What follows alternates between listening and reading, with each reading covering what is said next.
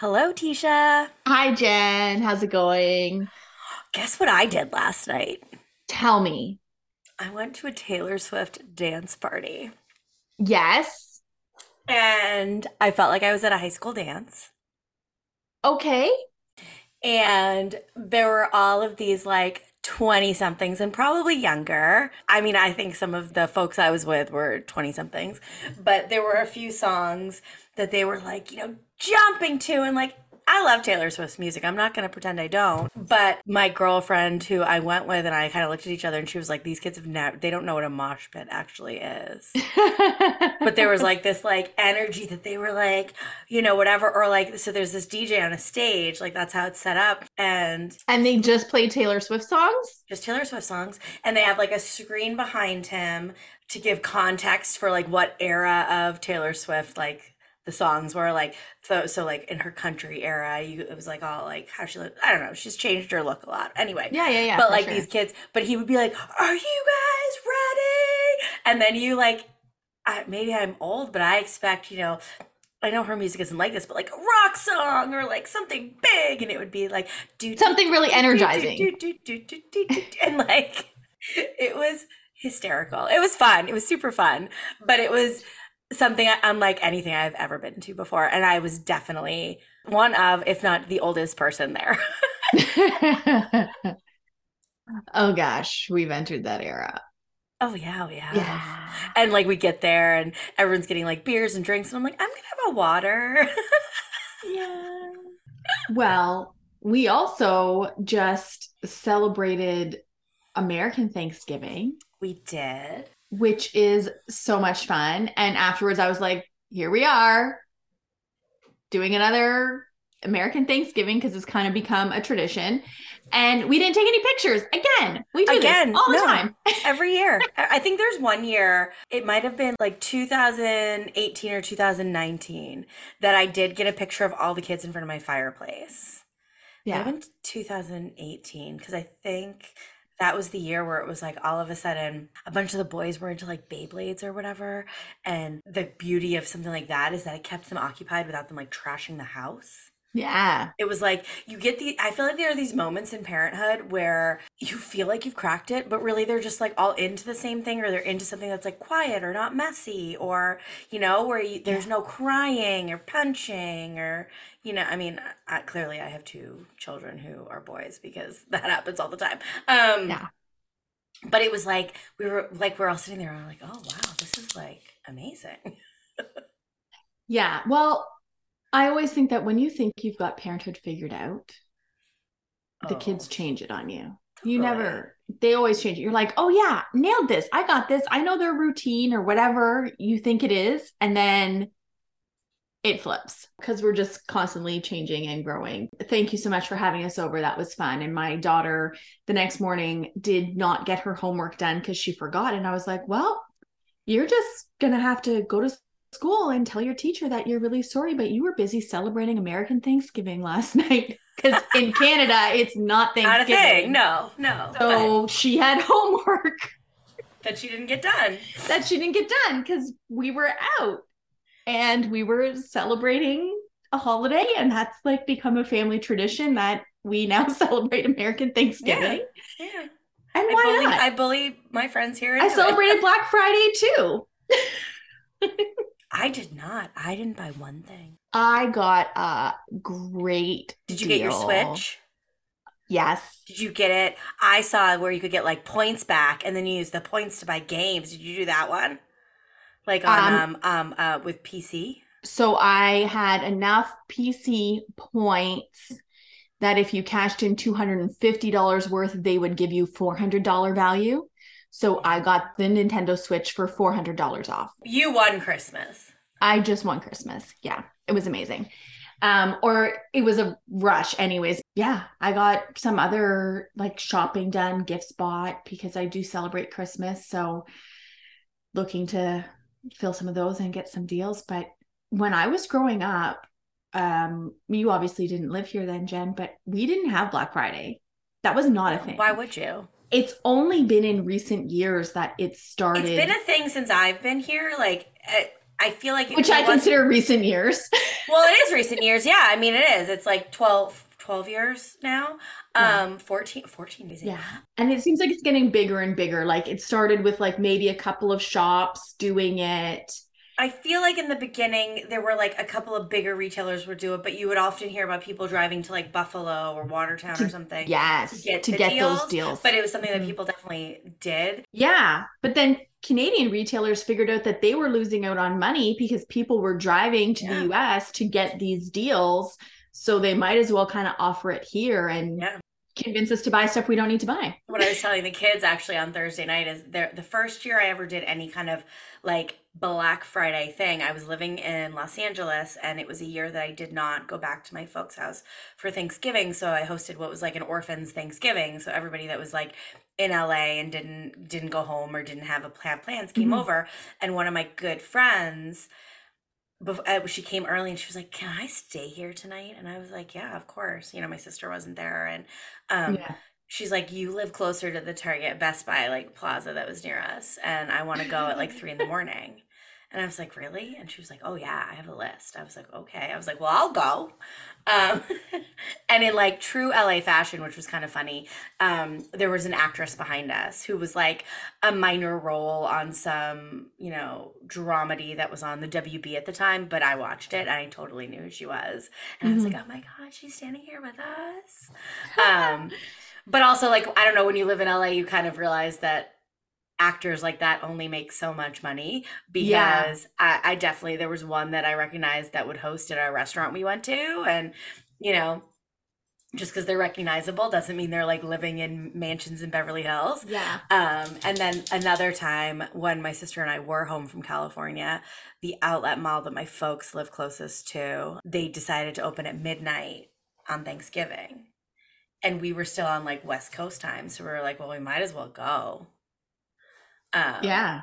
It was kind of crazy. And I think we did that two years and then we were like, eh, we're over this. But Yeah. And now are- we do it online. I bought concert tickets recently and I was reflecting back on when I was younger and you would like you would do what you did on Black Friday, you would do to get concert tickets. You would line Yeah. up outside like certain record stores yep. or music stores um, would have the tickets and sometimes you would have to line up really early i remember getting a wristband like going into the store like that the week of and you get a wristband and you had to keep it on and like that was your Oh. number so then you showed up at a certain time oh you didn't have to camp out but they would randomly call a number and if that was your wristband number you were first in line and then it followed after that oh. until it cycled Oh. back to like wristband number one or whatever Yeah, yeah.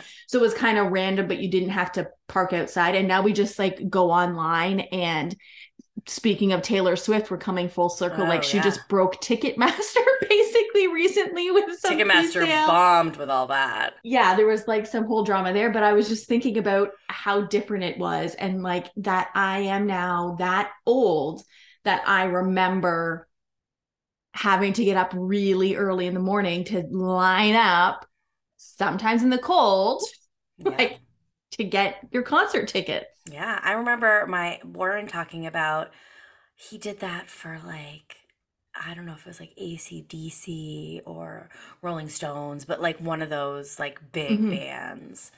Um but yeah, yeah, we're old. when you can remember the, when you can say the oh, I remember when. Well, I also just said you used to line up outside the record stores. like, what know, does that mean? What is a record store? I bet you my kids would have no concept of what that is. Well, I was listening. I think I was on the radio going somewhere the other day, and they were talking about when like MTV actually did videos. I think they were talking about like Taylor Swift actually came up in that too, um, where like there's not really music videos anymore, and like Taylor Swift will still make them because she can just fund her own, you know, music Yeah. video. But music videos were like such a big deal, and their premieres on like MTV or Much or whatever were like insane. And even my girlfriend who I went last night with, um, she was talking about some bar that used to be near Much Music. And the some of these kids we were were like, oh, where is that? yeah. And what is that? And yeah, because you just go on YouTube now and you watch music videos if they have Yeah, them, which a lot of artists do. but it definitely has changed so much. And I do remember um, Michael Jackson's Black and White, for whatever reason, is etched in my memory as being one of those videos that I was like, it's going to premiere this day at 8 p.m. And I remember Mhm. being in middle school, like grade seven or eight at that time. Yep. And that's all everybody was talking about at school that day was like, are you going to watch it? Are you going to watch it? And then the next day, all people were talking about was the music video. Well, yeah, and I imagine if you didn't um, like have cable, then you had to like be at the friend's house who did, or are you gonna tape? Will you tape it like record it Yeah. on a VHS for me? yeah. And now here we are making a podcast, totally, right? which didn't even exist then. no, it didn't. It didn't. And Zoom, what was Zoom?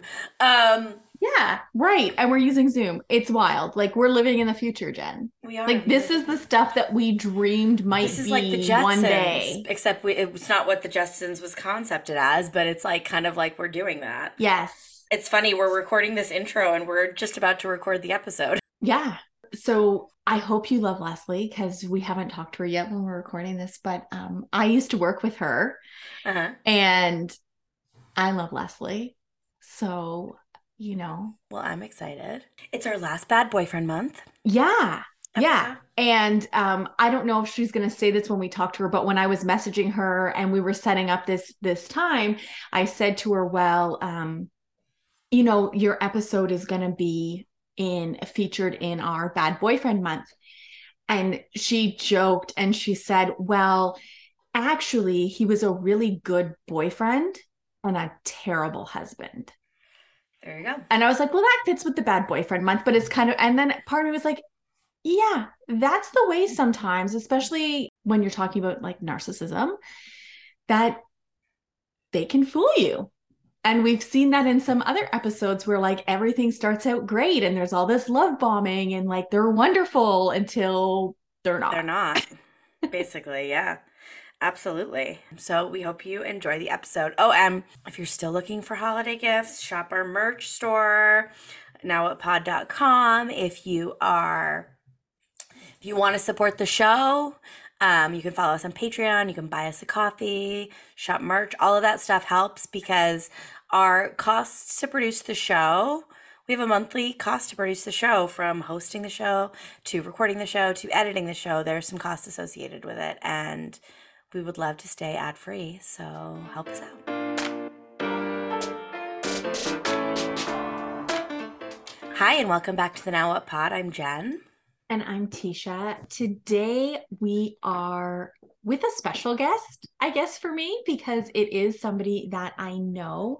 So we're going to be talking with Leslie Cheen. And Leslie and I worked together quite some time ago as teachers, and she was my teaching partner. I was a new mom. I was just coming back off of mat leave with my firstborn. I was placed in kindergarten, had never taught kindergarten before.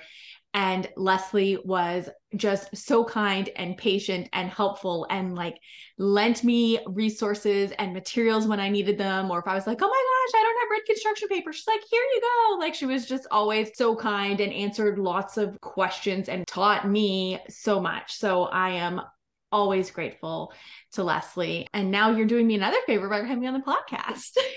You're welcome. Thank you so much for joining us. You know, this is one of our bad boyfriend month episodes and we'll talk about like your whole story later but i thought it was funny that you were like well actually he wasn't a bad boyfriend he was just a bad husband. And i was telling jen that you said that earlier but i know a little bit of your story more bits and pieces that you've told me. I don't know if we've ever sat down and like when do you ever really sit down with somebody and like just listen to their story for an hour or something No. right? Like that doesn't happen. So i've never really heard the whole story. So i am looking forward to that Well, thank you. Yeah. Thank you so much for being here. Welcome. Yeah, thank you. Welcome. So, we are going to talk about your ex today. Mhm. Yeah. Mhm. How do you feel about that? Um, it's weird. I had a funny dream last night, and I do find that anytime something comes up with him, I do have strange dreams. So I know that even after 20 years of being apart, it can still trigger, you know? Mm-hmm. Like I wouldn't go as far to say I have PTSD from him because that's really serious. But if you can get mini PTSD or almost, I'm I'm sure that's what the relationship did to me because there are times it can trigger things. If I know I have to see him at an event, everyone says I do so well, but I'm still like I really wish I didn't have to be in the mm-hmm. same room as him.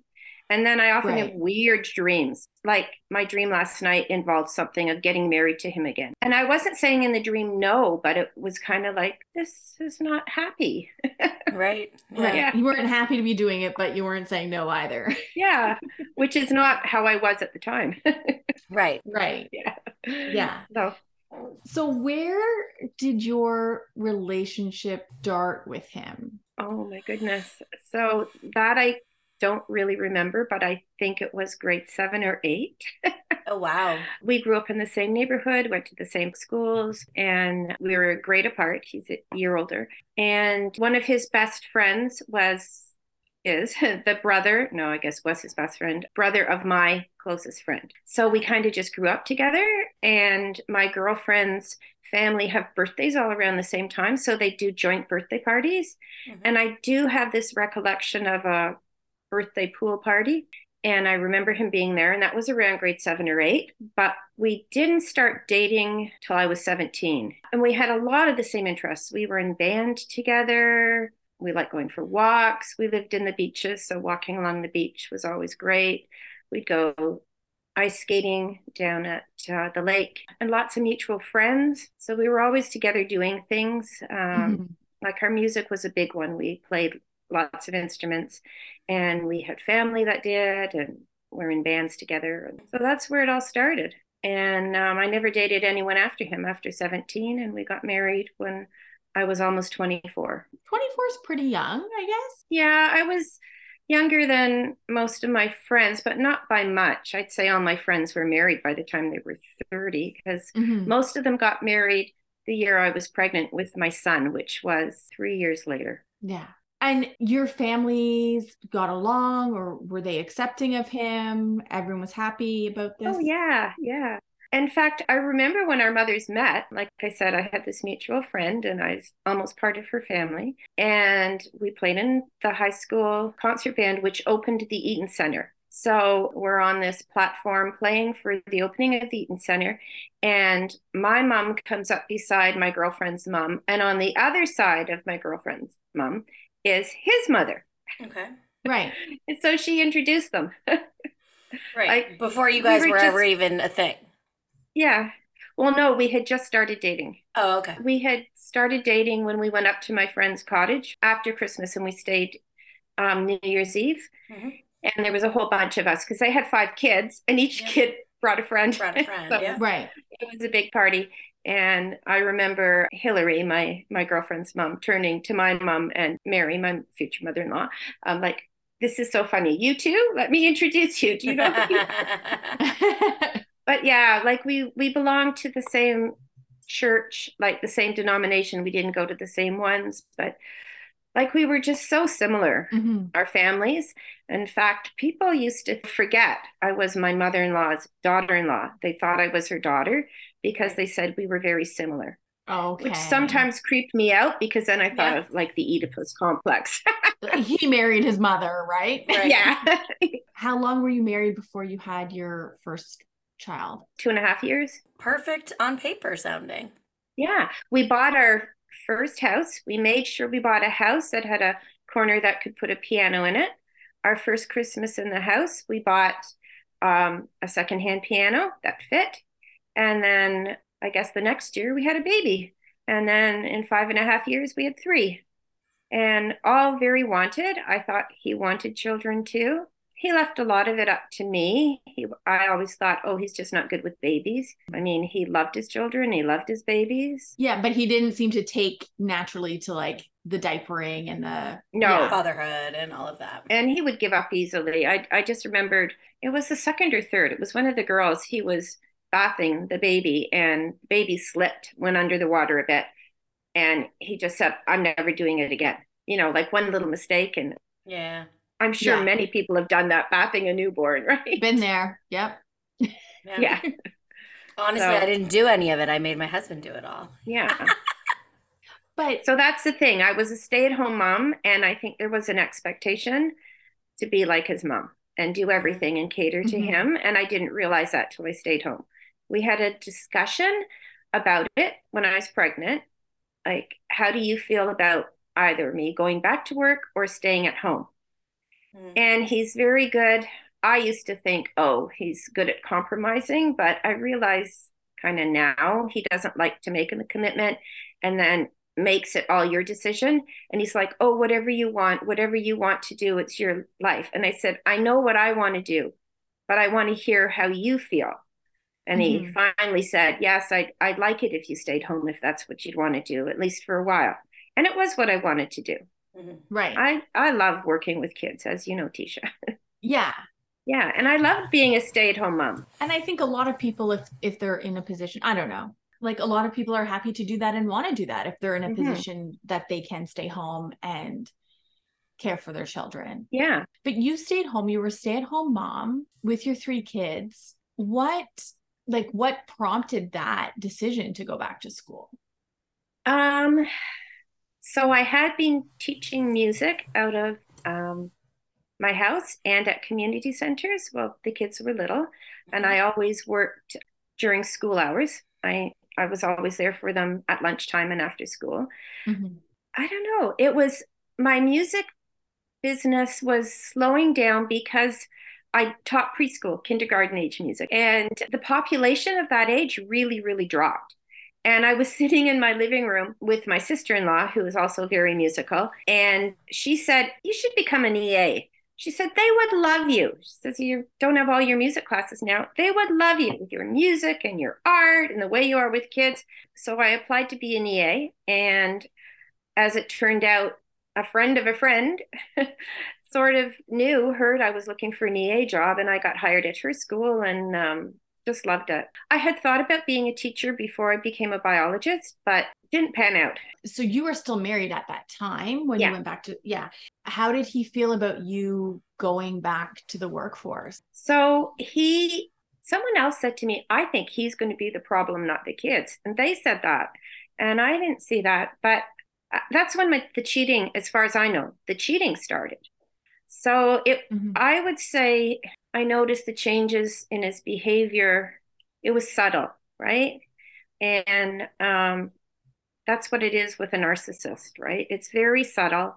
Uh, they gaslight you, they feed you lines. And I think some of it was not getting all the attention he wanted, or he was no longer, you know, the main realm. Um, not that I was that, I was not a housewife. I never was a housewife. I was a stay at home mom. That was my job, raising my Mhm. kids, not Mhm. catering to my husband. Right. Right. And I think over time he didn't like that. And then someone else told me that it made it easier for him to cheat on me and do all his own stuff if I was busy elsewhere. Right. Right. Yeah. So Yeah, because he could maybe sneak around when you were at work or something. yeah, yeah. And I was busy and doing my own stuff. When you noticed like subtle changes, like what were some of the things that you Little digs, little digs, and also saying things that like weren't true about me and insisting they were. Some of the little digs, and this must be when I was still at home. I was painting the eaves trough on the house. I was up on the roof of our veranda, painting the second story. Mhm. And he comes home, and meanwhile, I had all these neighbors passing saying, Oh, be careful, be careful. Looks great, looks great. And he comes home and says, How come you can do that, but you didn't get the house vacuumed? great. Yeah, stuff like that. And uh, I remember being really sad over something one day, maybe being excluded from something. And he says, Well, who would want to be with you when you're like that? And uh, we drove our daughter to a camp that was near Guelph. And I said, You coming for the ride? And he said, I don't know if that's really worth my while. Like I wanted company on the ride. and the Yeah, ride like back. spending time with your wife is not worth your while. Yeah, and little things like that. He Well, and even like dropping your kid off for, a, I would presume, a week or more, that's not worth your while either. Exactly. And he would schedule so much for himself that he wasn't always available for us. He played hockey, he played baseball. When he signed my son up for tennis, he didn't take my youngest little girl. he signed himself up for a class for himself at the same time and lied and just said, "Well, she doesn't get up. She's too slow. She she gets in the way. I can't watch her and I'd watch him." Meanwhile, because it was Saturday mornings, I had to get her up extra early to take our other child to her horseback ridings, which were early Saturday mornings. So mm-hmm. I had to drag this, this sleepy little girl to watch her sister do horseback riding lessons. Yeah, so very selfish decisions. And mm. when you're in the thick of it, you don't really see it, you know? Right. When I questioned stuff, I was told I was being selfish. I was told I was imagining it. I was asked why I was picking a fight. What do you mean? That's not true. And I said, It seems like you don't care anymore. Like, you're crazy. Why would you say that? Right. You know, he bought me for Christmas one year. He won it at a Christmas party auction, which of course he couldn't take me to. It was a work event. And oh no, no spouses this year, which I'm not sh- even sure if that was ever true. Right. And it was a gift certificate to a hotel. I guess he bid on it. And so we were going to have like, oh, a little fling away. Yeah. When I asked him about it like six months later, he said, well, is there any point? I can't find it anyways. But is there any point? And that crushed me. Yeah, of course. Because I kind of just thought, yeah. oh, you know, we still love each other, but we're just going through a bad spot. Well, little kids are hard. It's hard on a marriage. Like, yeah. And they were teenagers by this time. He had oh, also okay lost his brother to cancer and then his mother to a stroke eight months after that. And I put a lot down to grief or I excused yeah. a lot, you know. But when I now know what he was doing, grief doesn't do that to you. yeah. And as I'm listening to you talk, it it does sound a little bit like he was disconnected. Yeah, exactly. It sounds when you're describing it like he was withdrawing. Yeah, in fact, being very candid, his lovemaking was like that, even from day one. Um, I didn't feel the intimacy, it was just the physical part. Right. And he suffered from premature ejaculation. I, I was trying to be a very patient loving, caring wife. And I suggested, why don't you go to men's clinic and stuff? And then he eventually made an appointment at a men's clinic and didn't tell me, and then just brings the stuff home and says, I have to take this and you have to make love every night. It's like, hold on, you can't just demand it.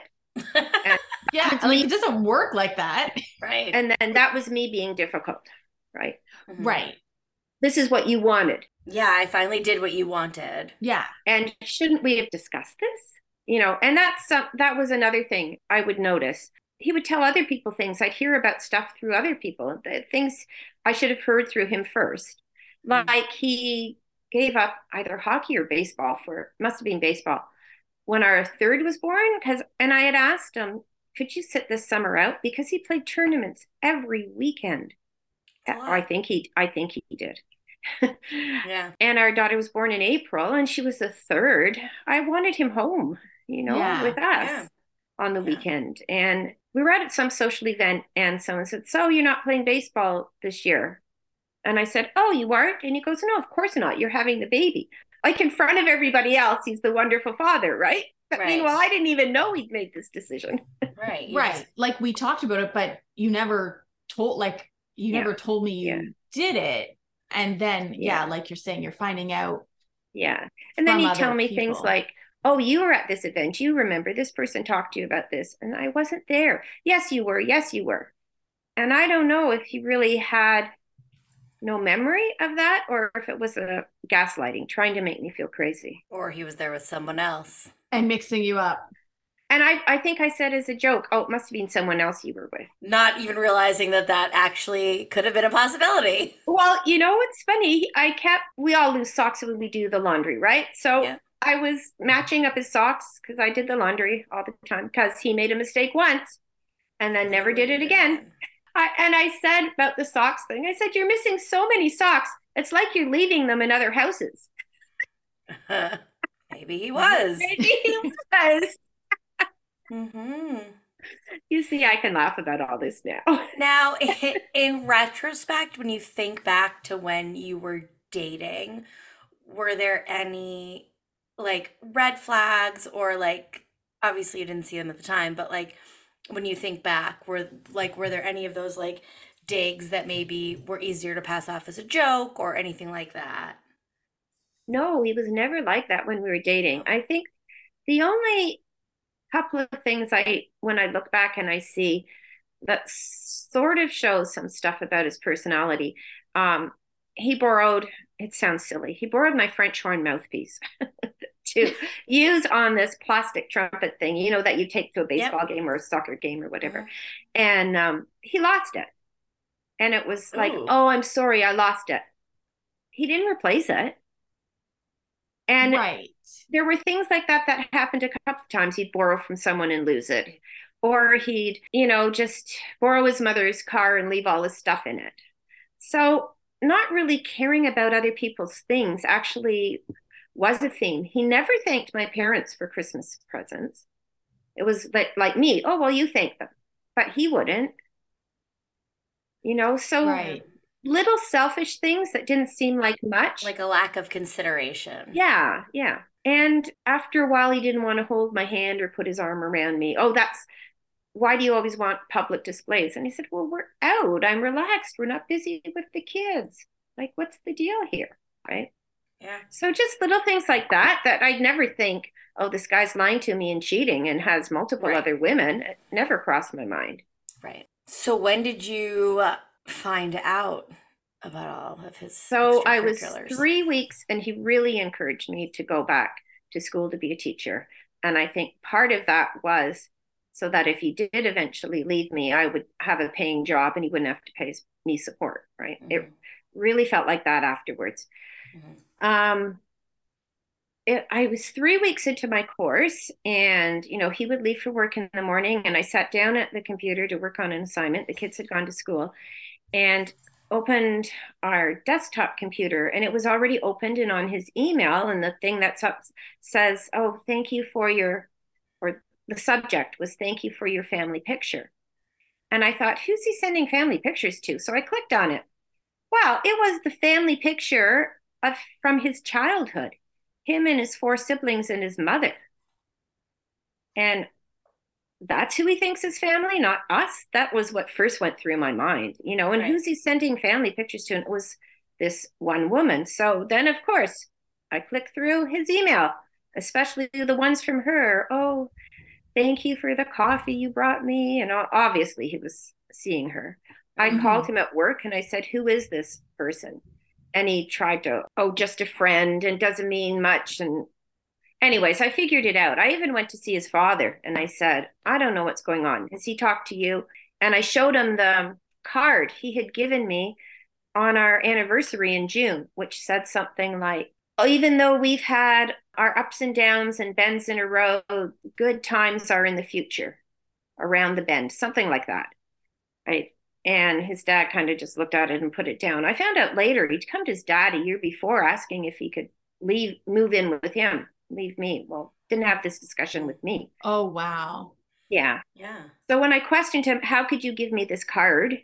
He says, oh, well, I meant around the corner and going our separate ways and we'll be happier. That is not how I would read that. An anniversary card? An anniversary card? It means yeah. That, yeah.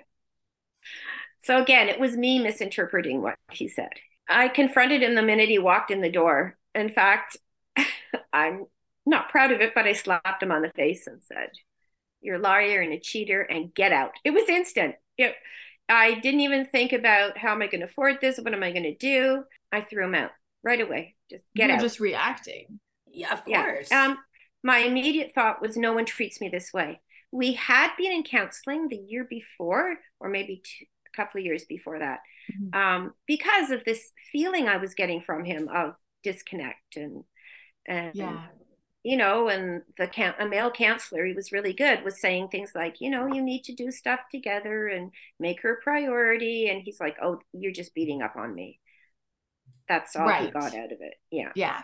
I threw him out and I'm not sure where he went. He and funnily enough, I sent an email to the woman that he was corresponding with at work mm-hmm. and said, I know all about you two and you're welcome to him, but we've been a married couple up until now.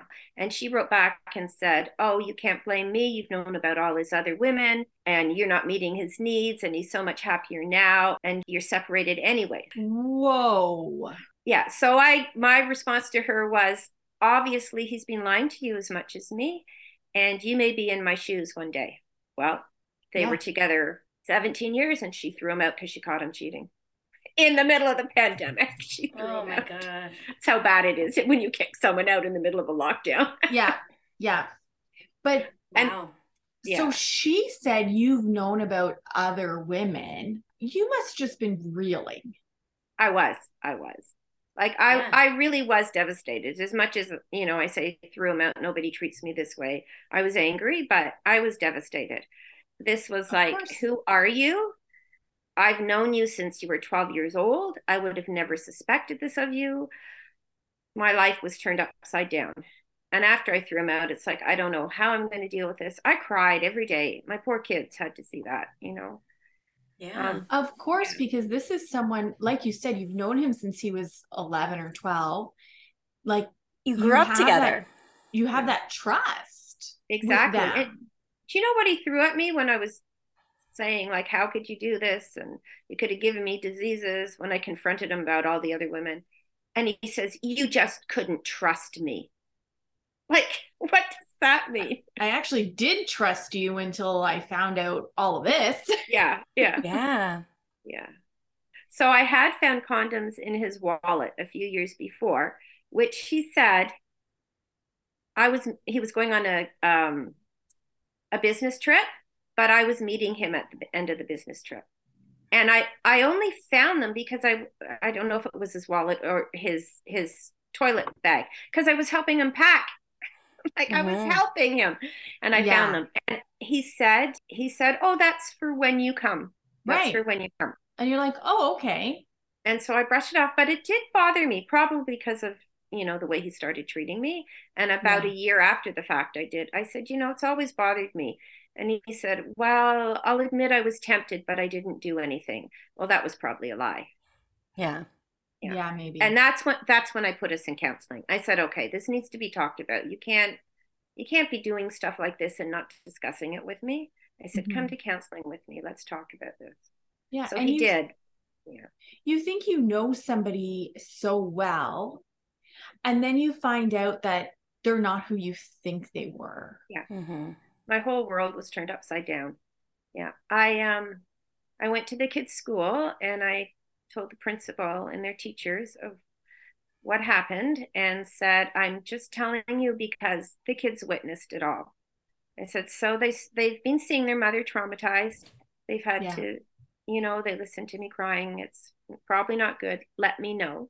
My daughter, who was just in grade nine, when I saw one of her teachers at the parent teacher interview, she said, I think you must have done the right thing because she seems fine. She seems happy. I think her life's probably better, whatever you did. Wow. Wow. So that was very validating. hmm that you you've know. made the right choice. Yeah, that I Yeah. made the right choice. And I had, so I was in teachers college and I had one of, I was the age of most of the professors.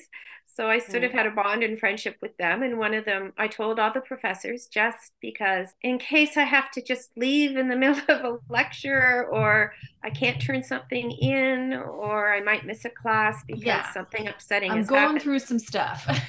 Yeah. Yeah. And um, so one of them said to me, What are you going to do? And I said, This asshole is not going to take this away from me. And she, she said, I could have used stronger words than that. Yeah. and I said, Oh, I did to his face. yeah. But Um, but then I also had a couple of young teacher candidates come up and hug me and say, You are an inspiration. My mother Mm. fell apart and couldn't continue on with her life. He said, The fact that you are continuing and carrying on and doing so well here is a real inspiration to me. that must have been so tricky because now you found yourself a single parent without that income, like financially. You still have the three kids and you're in school full time. Yeah. I wonder if you just almost threw yourself into the teaching college, you know, to push the other aside. I did, I have said, I think that saved me. It gave me a focus outside of what was going on at home. And also, now I needed a teaching job more than ever. I needed a good salary. I was, I know I would get child support, but I wanted a decent life for my kids. That was my focus. I wasn't even thinking of myself at that point. I wasn't going to move them out of their house, which was in the beaches. So taxes are high. Um, I wasn't going to take them out of their programs horseback riding, dancing, hockey. Um, I was determined that their life was going to stay as much the same as it possibly could. Right. Now, out of the mouth of babes, my 11 year old at the time was doing her homework one night, and I said, Oh, time to put that away. Your dad's going to be here. It's your night with dad. And she says, Oh, sometimes I forget he's gone because it's no different. Because he wasn't a hands on no, dad. He would, yeah. he would work late. He would be away on the weekends. I mean, I should have suspected he was cheating. Seemingly, my dad did. My dad said something to my mom about, I think he has a girlfriend. And my mom says, Oh, no, he would never do that. I think there's like a, a complacency or a level of trust when you've like grown up with someone or known someone for so long you know? And we were involved in a church organization together. That was part of our musical stuff. We put on musical shows every year. Right. And it's like we went to this church. This was his family's church. I moved to it and we were part of this couples club. I mean to me being part of a couples club involved in a church kind of sounds like you're committed to monogamy. You think. You'd think. Obviously not.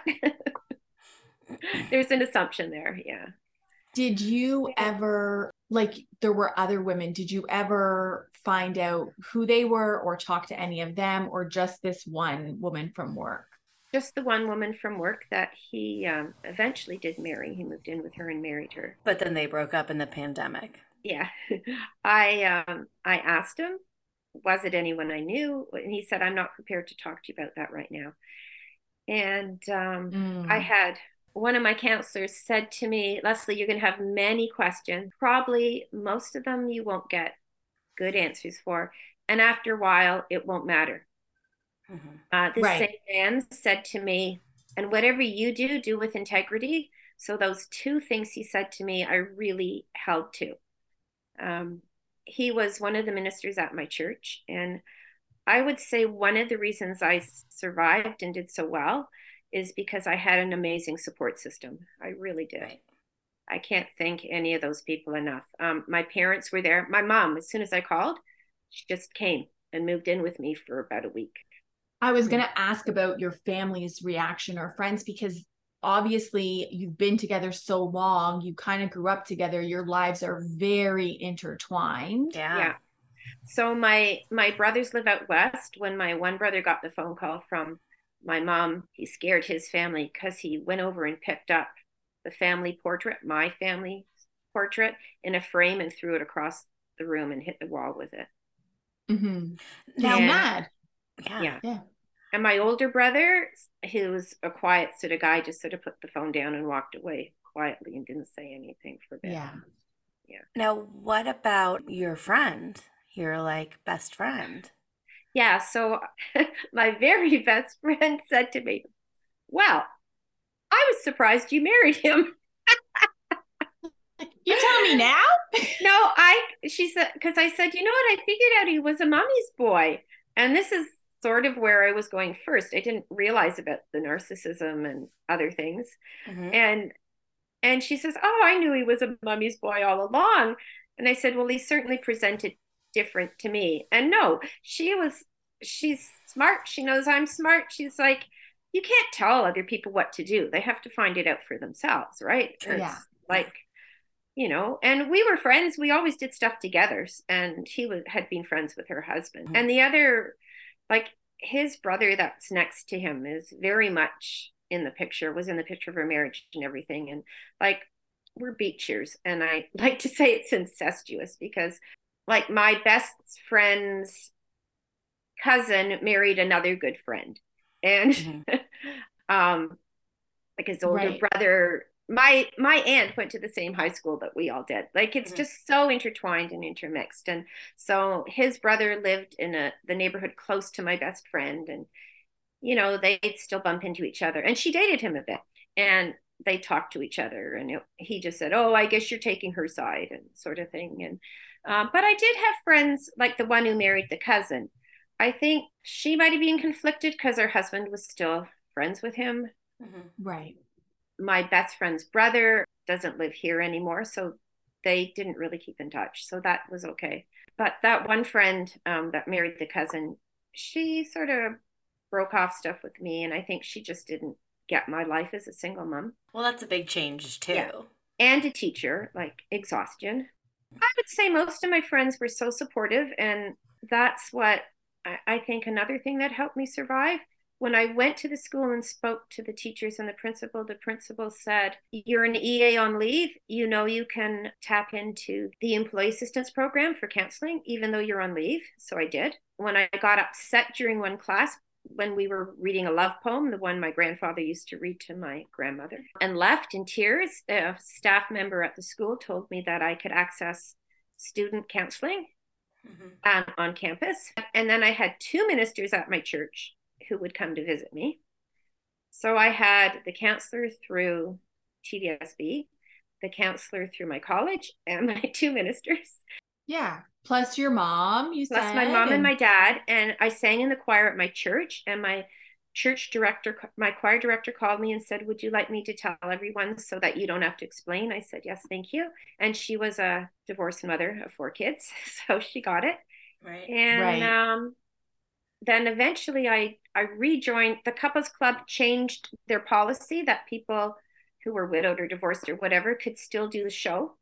So I loved performing so much. I did the show, and it was during one of the rehearsals that I first found out that I was an emotionally abused woman. That I mean, I was kind of swallowing a lot of the stuff. Um, like I just couldn't make it work. If only I'd done this, and I know what he did was wrong, but what went wrong? What could I have done differently?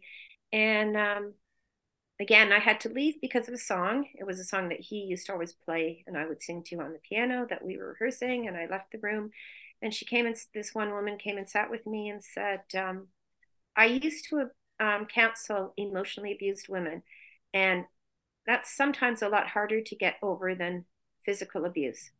Physical abuse heals, but it's the emotional side that never heals and it stays yeah. with you forever. You learn to deal with it. And I kind of went, wow, she's calling me an emotionally abused woman. And it really made me think of things in a different light.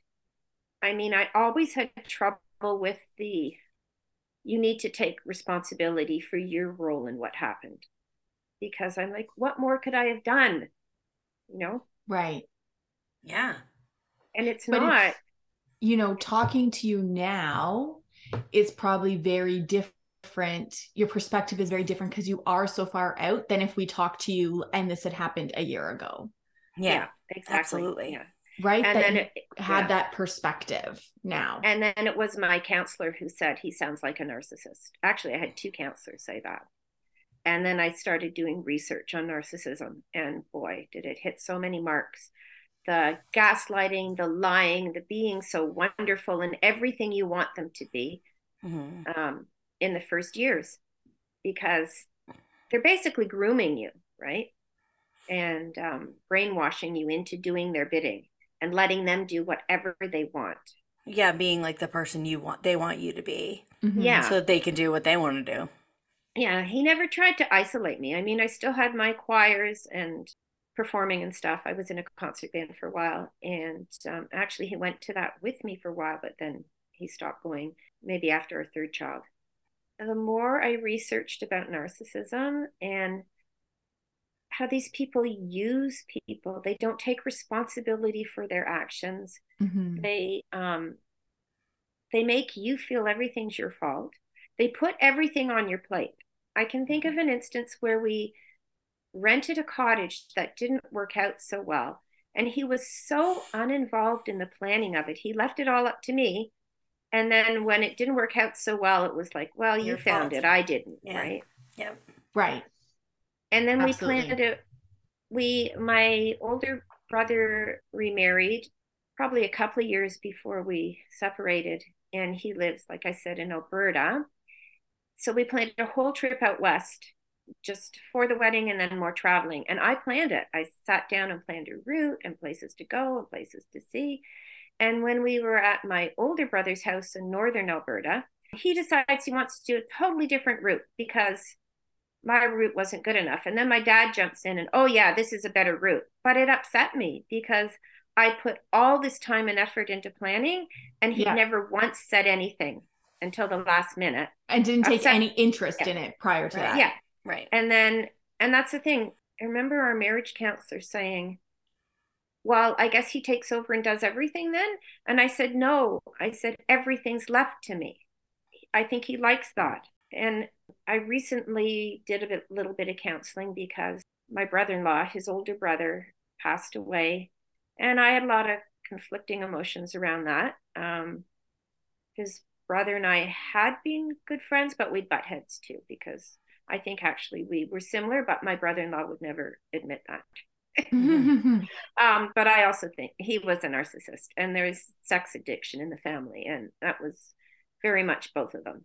Mm-hmm. Um, okay. Which they hide from everybody else, but it comes out. Oh, and yeah. um, so it was, do I go to the funeral or not? But my my kids were going to be there. My sister in laws. So, like I said, he had four siblings. His sister had passed away. But my three sister in laws I mean, I was married for 20 years and that family for 26 years. They became my sisters. We raised our babies together. Yeah. And I wanted to support, you know, the widow. And I also just, they're my family. And so yeah. it's weird. Yeah. The counselor I saw, she was talking about narcissism and she, she just said, there's nothing you can do. They like independent women. They like strong independent women because then they don't have to do anything for them.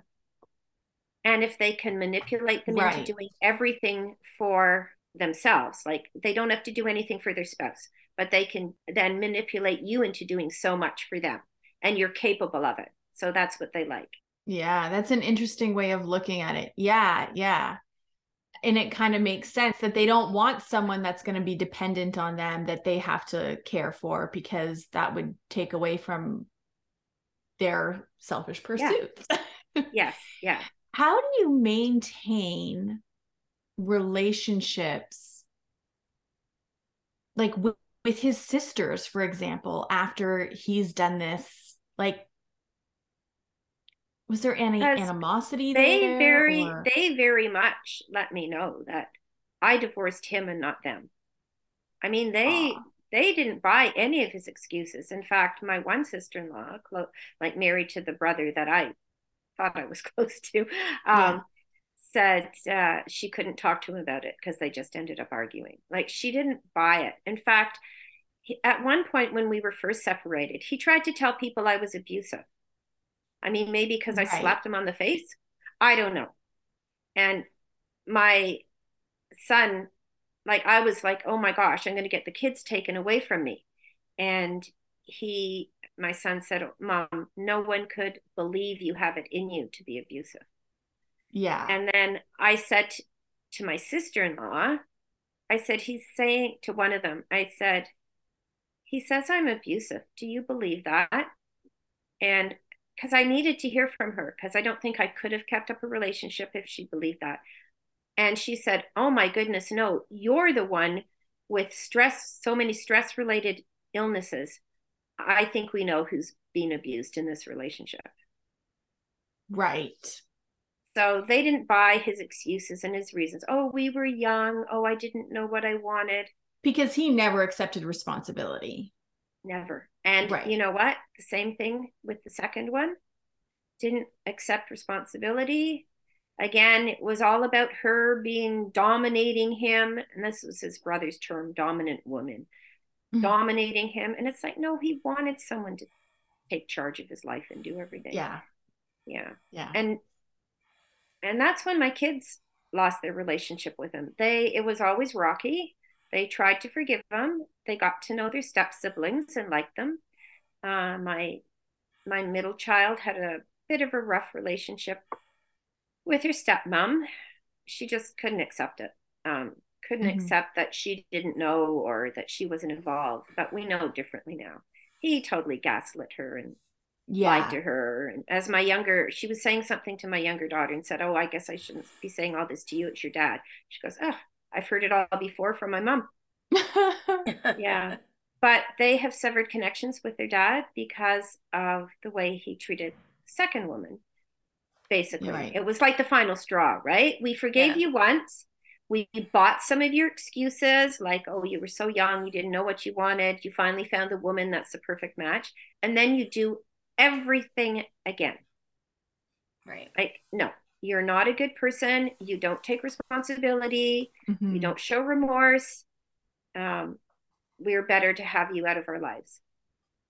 And through all my counseling, I've been told with narcissists, you can't have a, a relationship. You just have to cut the relationship. yeah, you can't give them even an inch. My my last two sessions of counseling um, that I had just recently, she used the word. She's talked about shedding. When it comes into your head, shed it. So I made up like the hand movements. So when something pops into my head, I just go shed and put my hands, you know, down my body and shed, Right. get rid of it, Mhm. Yeah. and it helps. Mhm. Yeah. yeah. it is Yeah. you know i think that there can be this perception that oh you know you were married 20 years ago and so like just get over it or that you Yeah. would just be over it and not just with divorce but with all kinds of things that happened 20 years ago people think that you're just like time heals all wounds is that's what they say right but so many times we've talked to people and the more that we do this the more i realize that no like these traumatic things that happen in our lives they stay with us and it might become easier to carry that Yeah. pain but it's still there Mhm. does that make sense Yeah, I well, it's another form of grief. I think I had one of my counselors explain that to me. It's um you've lost the life you had and Yeah. you've lost the partner you had. The person you had no longer exists. So it's it's not the same as someone passing away, of course. But my sister-in-law who lost her husband to cancer did say to me once, she said, "I think what you're going through is worse." She said, "Cancer took my husband. He didn't choose to do this to me." She said, Your husband, and this is another sister in law, so you can see how much they supported me. She said, um, He did this to you. He had a choice. She said, That must Right. hurt way more. And your your life as it was is gone. So it's it's a form of grief. And I think with all grief and trauma, you just learn how to live with it, right? You get better at dealing with it. But things But- can trigger it. There's this misconception that we only grieve like a physical loss of a person, but that's Right. not true. I mean, I think if anything, the pandemic has illustrated that. Like it was, there was this massive collective grieving going on that um, people don't acknowledge. Yeah, So of course people you were losing jobs they were losing their connections to people they were losing Yeah. their freedom all kinds well, and like a massive lo- loss of human life as well, on top of all of these other things, right? Yeah. Um, your loss of security, like this loss of sense of safety, right? I think when you've committed more than half your life to someone and to have it all kind of like blow up in your face like that, yeah, that is, that's, there's no question that that's grief. You just you just reminded me of something. I went back to see our marriage counselor uh, a few months after I had thrown him out. I said, and he says, "What do you need to see me for now?" he, he was great. he was great. Um, I said, "I want you to help me with closure. I want to move on." And I think that's a big part of healing too, is really, really wanting to move on. Um, and and um, one of the things I said to him was, I feel like I wasted 20 years of my life. And he said, the next 20 years are going to be better. Just you wait and see. Mhm. Mhm. So, yeah, don't dwell on the past, but the past will always be there. It will hurt you. But yeah, your life can get better. And part of it is a choice. I do remember my other counselor. She says, My goodness, I usually tell people two to five years. I think you're going for the 18 month plan. And I, I went, I don't know, happy, sad, happy, sad. I choose happy. And I'm going to do what it takes to be happy again. Mhm. Mhm. And, and that's what I did. Like I've embraced this life. I've embraced being single too. I dated for for a fair bit after separation, never met anyone that I really wanted to be with. And I think my tolerance for bullshit or or yep. being treated like I'm not special too, like I'm smart, I have interests, you got to like me, like I'm not just to be used by you and if not, bye. yeah. Mm-hmm. Your tolerance for, as you said, bullshit is probably pretty low. Yeah. And probably saw the red flags too. I don't think all men are horrible. You know, I have a very, very wonderful, fulfilled, and full life doing the things that I want to do. My kids are my best friends. But I'm glad. I mean, my kids have anxiety like I never had at their age, although maybe you guys can tell me. I I hear it's a symptom of the times. Yeah. We're all anxious as fuck. I think we're more um, aware of it though too. There's an awareness. Yeah. For sure. Um, yeah. And I do worry. Even my son said something recently. I said, Oh, I feel like I failed as a mother there, that uh, I couldn't help make you happier. And so they have their scars. In fact, my son, he can say the most profound things. Even when he was little, he would say it. He's the eldest, right? Yeah. He so he was about 18 at the time, hadn't been too long. He was 17 when his dad left. It was just before his 18th birthday. I remember getting into this big argument with my youngest, who would have been 11 or 12, depending when it happened. And um, I remember just crumbling down at the top of the stairs, sobbing, thinking, I can't take this. I don't know what to do. And saying something like, I'm going to have to find another partner. I can't do this on my own. And my son said, Mom, we're just all angry, but we can't take it out on the person that we're really angry with. Mm-hmm. I thought, wow. So they had to carry that burden too. And then he said, you know, it isn't just the person he cheated on that gets hurt, it's everyone in the whole family. Yeah. Mm-hmm. It is the whole family. And, yeah.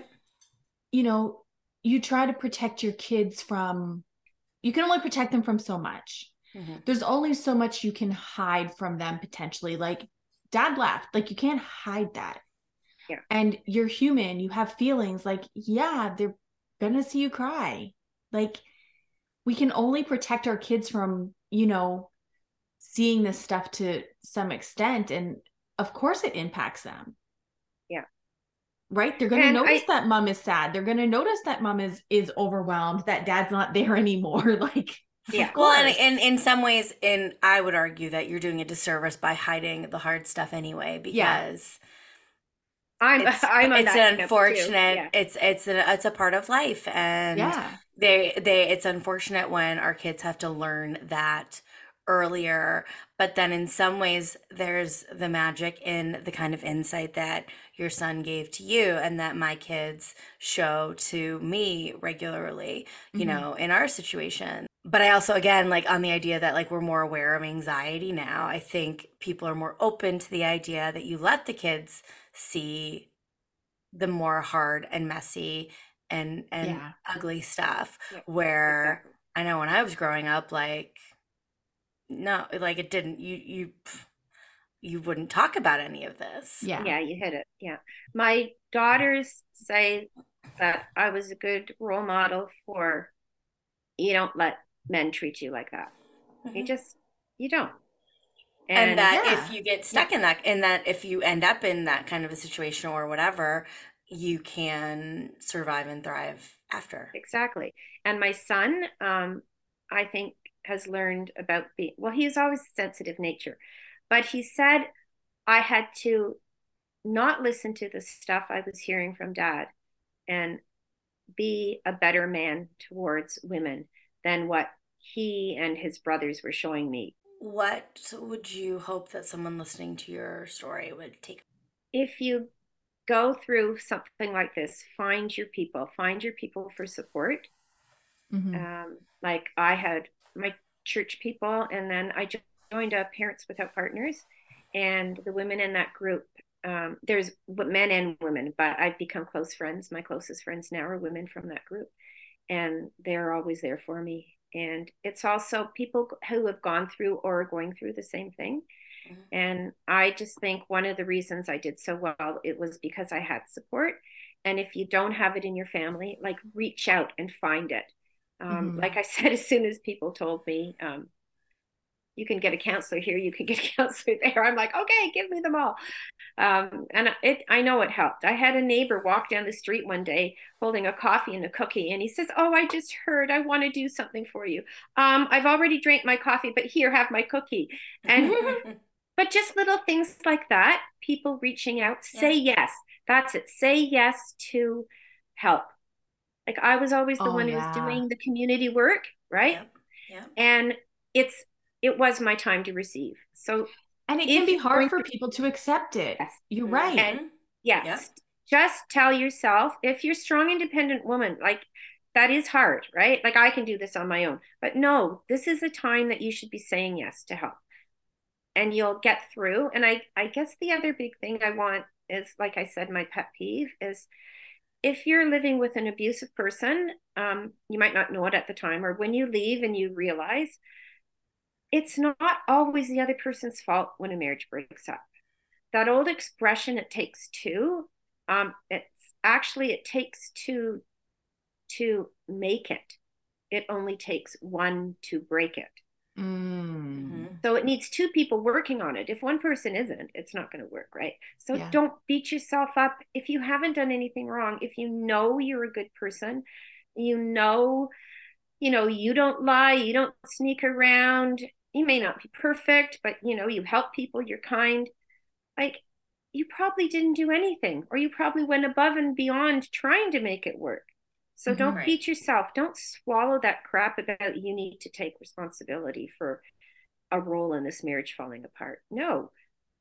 I Yeah. I think the best thing I did was ending the marriage.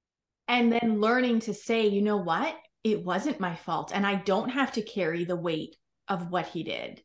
Because it Yeah. sounds like you blamed yourself a lot in the I did, beginning and you were trying to figure that out, right? Mhm. Yeah. also as somebody who knows you i think you're a really good example of you know this idea that you don't have to be tied to somebody to be happy or successful like and Mhm. i was thinking that about when you were saying say yes like saying yes to the help but i'm also like you know what? I think that leslie's also the type of person who says yes to invitations. Like i know you're in a book club and you have your choir and your music and you post pictures of you rowing. Like you're going out and you're saying yes and you're doing things and you're living a happy successful life that is not measured by you being in a relationship with somebody else Right. Which There's I nothing think is- wrong with being single. Yeah. Yeah and i think there are Yeah. just so many women who think that you know that you have to be with somebody or that you would Yeah. measure success in like getting remarried or something that would be your success mm-hmm. story but it doesn't have to be that Right. Exactly. And you know, in my age group, I know demographics are different now, but in my age group, there's actually more women than men. So not everybody is going to pair up. And right I I sort of joke, half joke, that all the good men are taken. The ones that are left are the ones that women don't want. Exactly. so i'm fine That's not i'm just gonna true. do me I do know some very nice single men my age, but that's Yeah. a generalization. But Yeah, yeah, and I'm kind of like, at this point, I don't even know how I'd fit someone in my life. Like they'd have to fit in, right? It Mhm. would have to be someone who was into music and kayaking and hiking, or or didn't mind that I took off and did those things, and they took off and did theirs things, and then we got together to have fun. Yeah. you know. Right. yeah Um, and I'd be open to that, but I'm not spending all my time and energy looking for it. I'm spending my time and energy enjoying Living. my life as it is. Yeah. yeah Absolutely. Well, thank you so much, Leslie, for coming and talking with us. Well, thank you for having me. Thanks for listening to the Now What Pod. If you've enjoyed this episode, leave us a review. Your ratings and reviews help more people like you find our podcast. Don't forget to subscribe and share this episode with someone you think would love it. You can find us on social media at the Now What Pod. Until next time, we're Tisha and Jen. Remember, your story matters and you do too.